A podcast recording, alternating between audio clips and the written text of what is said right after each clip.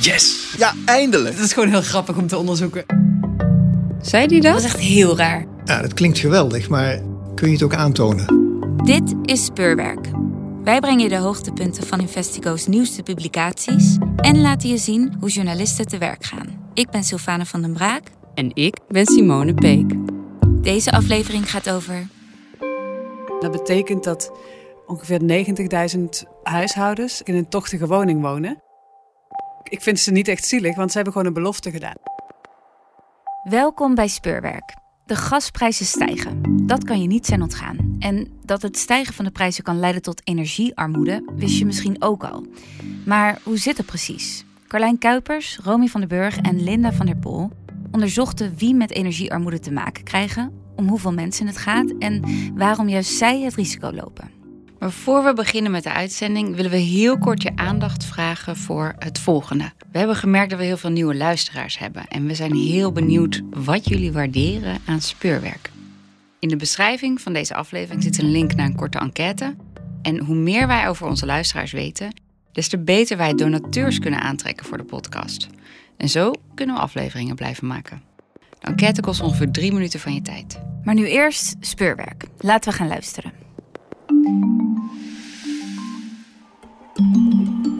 Veel mensen die geen Nederlands spreken. Ja.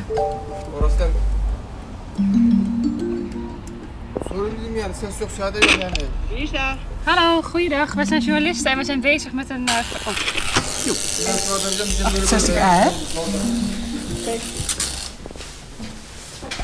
Hallo, goeiedag.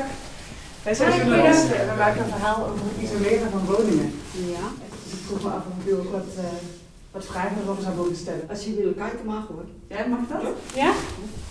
Dat is onze schoenen uitdoen? Of, Nee, eh, hoeft niet. Zeker weten? Kom doen. Dank u wel. Je hoort eerst Romy.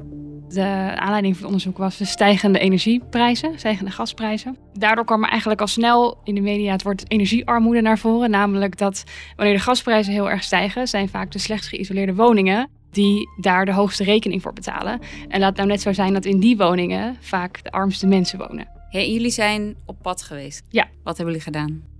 Gisteren zijn we naar de wijk Bospolder Tussendijken. Dat is een wijk waar veel sociale huurwoning is. En ook veel energiearmoede.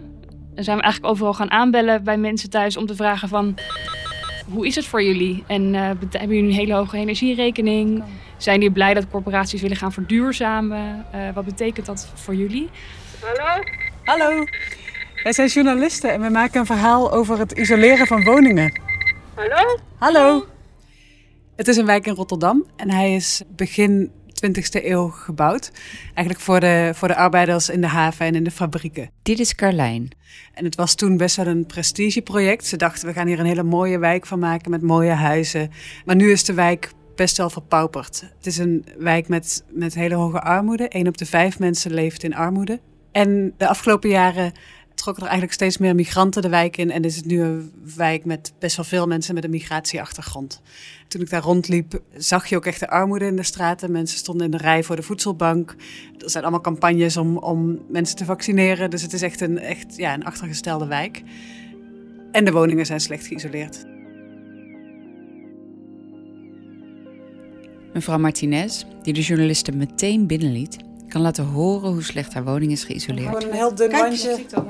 Ja, je kan er zo doorheen. Je kan er net iets aan ophangen, denk ik. Dat Als is je wel, eh, een beetje eh, Ja. gelijk kapot. Ja, Oh, maar er zit niet een dikke laag isolatie of zo. Nee, nee, nee, nee, bij, bij, bij, jullie. Ben je gek? Voor- Vooraf steden? Vooraf steden?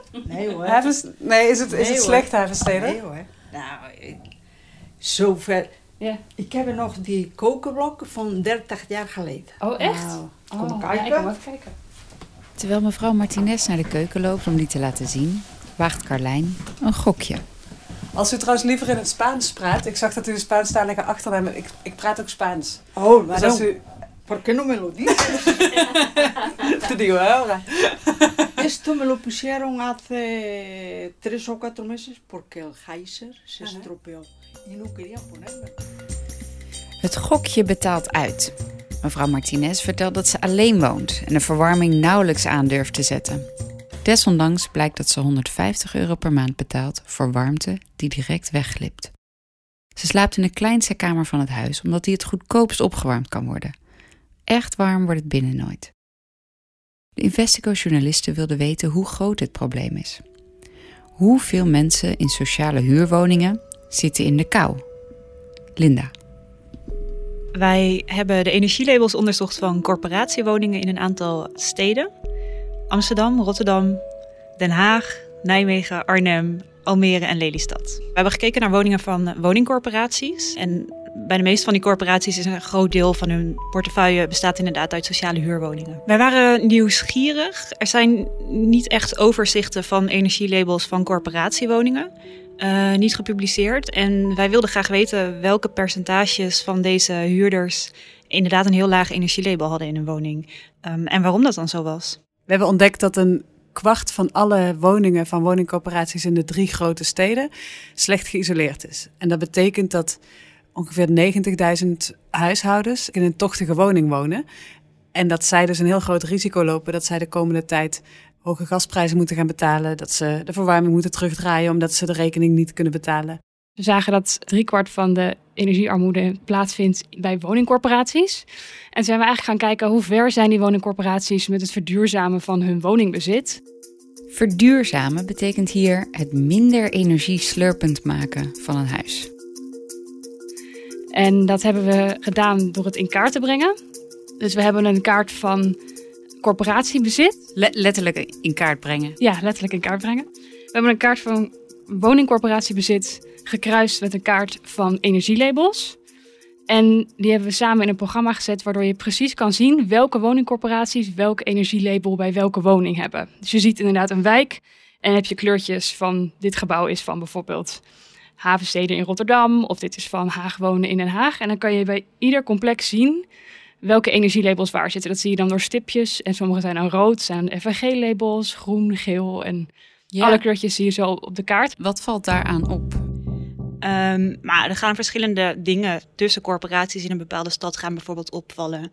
Je gaat zien dat de ene corporatie heel veel oude panden heeft in de binnenstad. Of juist een hele grote portefeuille met allemaal jaren 60 woningen die slecht geïsoleerd zijn. Dat een andere oudere huisvester bijvoorbeeld het heel erg goed doet. Omdat hij alleen maar in nieuwe grote complexen heeft in de Finex. Ja. Van alles. En je ziet ook dat de ene corporatie die zet heel erg in op alle woningen zo snel mogelijk een paar energiestappen omhoog zetten. Dus die proberen hun, hun slecht geïsoleerde woningen met label F of G proberen ze snel omhoog te krijgen naar bijvoorbeeld een D. Um, maar je ziet ook andere corporaties die juist veel bouwen bijvoorbeeld. Of ervoor zorgen dat ze veel nieuwe A-woningen in hun bezit krijgen. En zij laten de F en G-woningen vervolgens een beetje hangen en hebben geen enkel plan om uiteindelijk die woningen te gaan uitfaseren of te gaan renoveren alsnog. Um, dus je ziet echt een heel verschillende aanpak van corporaties. F en G, de laagste labels, zijn rood. A is de hoogste, die is groen. Maar wat zegt het nou welke kleurtjes een huisvester in zijn portefeuille heeft? De woningcorporatie Samen, althans hun koepel, EDES, die heeft een paar jaar geleden afspraken gemaakt met het Rijk, niet bindende afspraken. Um, dat eind 2021 alle corporatiewoningen gemiddeld energielabel B zouden moeten hebben. Maar uit ons onderzoek blijkt dat heel veel corporaties, met name in de grote steden, dat die dat belangen na niet halen. Het is een beetje moeilijk omdat de koepel eigenlijk de hele tijd een beetje aan het draaien is met wat ze nou bedoelen met die beloftes. Het is dus een gemiddeld label B voor alle corporatiewoningen. En dan middelt dat uit tussen corporaties die bijvoorbeeld inderdaad veel oude woningen hebben en sommigen hebben heel veel nieuwbouw. En dan kom je uiteindelijk uit op een gemiddeld label B. Um, maar het probleem met een gemiddelde is natuurlijk dat als je aan de bovenkant van het gemiddelde zit, ja, dan ga je natuurlijk minder doen aan verduurzamen. Waardoor je dus die hele lage labels minder snel omhoog gaan. Ja. Omdat je, ja, het gemiddelde is natuurlijk over de hele linie. Ja, daar heeft iemand die in een, uh, in een F-woning woont niets aan. Ja. Als het gemiddelde B is. Ja. Nee, die betaalt nog steeds heel veel. Oké, maar waarom is het van belang om te weten dat de corporaties lopen te rommelen? De corporaties zijn aangewezen als een soort voorloper in de energietransitie. Um, omdat het Rijk juist op corporaties. Je, je, kan een corporatie kun je doelen opleggen. Of je kan er doelen mee afspreken om alle woningen te verduurzamen. Maar zo'n afspraak kun je niet maken met particuliere woningverhuurders, pandjesbaasjes, Want voor hen is het helemaal niet in hun eigen belang om zo'n woning te verduurzamen, omdat de energierekening uiteindelijk terechtkomt bij hun huurders. Dat is voor een corporatie ook zo, maar dat is wel dat is een kolos. Daar vallen in principe afspraken mee te maken. En we zien ook best wel de wil bij corporaties om die stappen te zetten. Maar hoe? Zelfs woningcorporaties willen wel verduurzamen, zegt Linda. Maar wat staat er dan nog in de weg? Eén aspect zijn de bewoners. Carlijn. Nou, er zijn veel bewoners wonen gewoon in een slechte woning. Die woningtocht um, wordt slecht onderhouden. We hebben mensen gesproken die zelfs een verwarming hebben die niet werkt en waar de woningcorporatie dan het niet komt repareren. Dus ze voelen gewoon in een woning dat, dat, ja, dat ze door die woningcorporatie een beetje in de steek worden gelaten. Daar komt bij dat veel mensen in Bospolder het Nederlands niet goed machtig zijn. Dus dat zij als ze bellen naar een woningcorporatie, nou, dat ze niet geholpen worden of dat het heel lang duurt of dat ze nog, dat ze nog een keer moeten bellen, dat soort dingen. En wat ze nu in de wijk zien gebeuren is dat deze bewoners worden aangesloten op het warmtenet. Dus de woningen gaan van het gas af, maar ze worden niet geïsoleerd. En de huurders zijn daarom heel bang dat ze, dat ze een hogere energieprijs gaan betalen. En dat zijn eigenlijk allemaal redenen waarom ze die woningcorporaties niet vertrouwen. Ze denken van, je hebt al niet goed voor mijn woning gezorgd. Uh, nu ga je mijn woning niet isoleren en ga je me wel op dat, verplicht op dat warmtenet aansluiten. Terwijl als de kosten hoger worden, ik het weer moet gaan betalen. En het zijn mensen die, die hebben gewoon niet veel financiële reserve. Dus die kunnen weinig van dit soort klappen hebben. Sommige bewoners die hebben het idee van, nou, misschien gaan ze, gaan ze wel helemaal slopen, kunnen we er nog wel in. Als het echt gerenoveerd wordt, moeten ze even hun huis uit. Dat is vaak ook ingrijpend. En er komen vaak ook allemaal extra kosten bij kijken. Want ik merk dat de mensen met wie we, met wie we spreken, wiens woningen gerenoveerd zijn, daar is de klacht ook heel vaak naar de corporaties van, dan is hier verduurzaamd. Maar dan zijn bijvoorbeeld de gordijnrails, pas, hun oude gordijnrails past niet meer. Dus dan zeggen die mensen, ja, koop dan gewoon een nieuwe. Maar zeggen, ja, of ik moet een andere gordijnrails kopen, of ik moet een zak boodschappen halen. En ze vinden dat corporaties daar dan weinig rekening mee houden. Dus ze zijn aan de ene kant bang dat ze meer moeten betalen als er verduurzaamd wordt. Terwijl ze aan de andere kant meer moeten betalen omdat er nog niet verduurzaamd is. Ja, ja en ik denk dat we in gesprek met corporaties dat ook terug horen. Want die hebben natuurlijk bewoners die over het algemeen kwetsbaar zijn. En huurders moeten dus instemmen met de verduurzaming. En ze, ze moet 70% van zo'n complex, van de huurders, moet mee voordat ze dat mogen gaan doen. Ja, en in sommige complexen lukt dat niet hebben bijvoorbeeld een oudere complex en die zeggen: Doe maar als ik dood ben. Ja. ik ga echt niet nu nog jaren in een bouwval zitten. Maar er is nog een reden dat corporaties niet vertrouwd worden. Wat ook nog meespeelt is de schandalen van de woningcorporaties van begin deze eeuw. Wat gebeurde er? Ja, het was eigenlijk een, een soort Wilde Westen. Het meest bekende verhaal is denk ik de, de baas van een woningcorporatie in Amsterdam... die in een Maserati van de zaak over de trambaan scheurde. Oud-topman Hubert Mullenkamp van woningcorporatie Rochdale... vond het heel normaal dat hij in een Maserati van de zaak reed. Hij stopte daar pas mee toen het personeel had geklaagd... dat de lease Maserati slecht was voor de beeldvorming.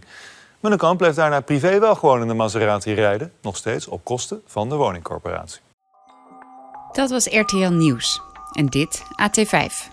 De Amsterdamse woningcorporatie Rochdale beschuldigt Mullenkamp van fraude, oplichting en het aannemen van steekpenningen. Mullenkamp ontkent alle beschuldigingen van fraude. Hij heeft wel spijt van één ding. Dus onder andere de Maserati. Mullenkamp werd uiteindelijk veroordeeld tot drie jaar cel. Dat is een heel iconisch beeld geworden van ja, corporatiebestuurders die het echt helemaal in een bol kregen. Maar wat je ook veel zag, was dat corporaties allemaal dingen gingen doen waar ze eigenlijk helemaal niet voor bedoeld waren. Eén corporatie in, in Rotterdam kocht een stoomschip van de Holland-Amerika-lijn. Ik weet niet eens waarom. Volgens mij gewoon omdat ze dachten dat dat vet was om, die, om dat schip weer terug naar Rotterdam te krijgen. Maar daar verloren ze meer dan 200 miljoen euro aan. En een ander bekend schandaal zijn natuurlijk de, de rentederivaten. Dat zijn risicovolle financiële producten.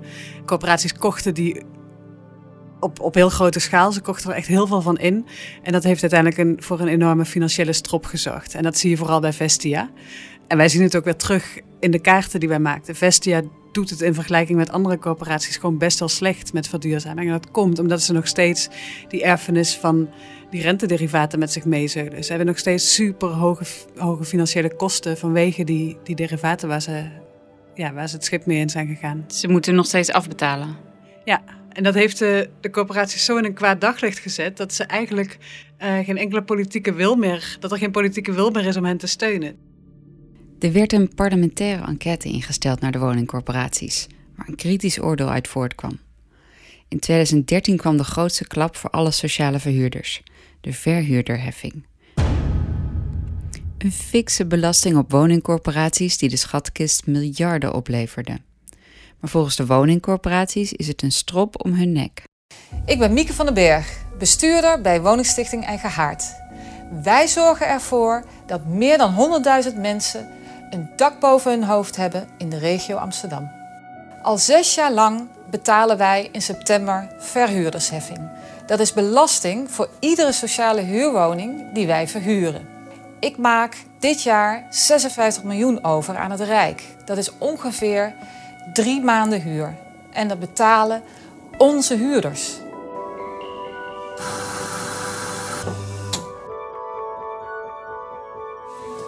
Mieke, wat is er aan de hand? Wat kijk je zonder? Ja, ik baal. Ik moet nu de verhuurdersheffing gaan overmaken. Hebben ze dat nog niet verboden? Ja, ik snap er ook niks van. Het is verschrikkelijk. Maar ja, ik moet. Het kan niet anders. Echt veel geld blijft er bij sommige corporaties niet over. Is het dan niet een beetje zielig dat we toch zoveel van ze verwachten?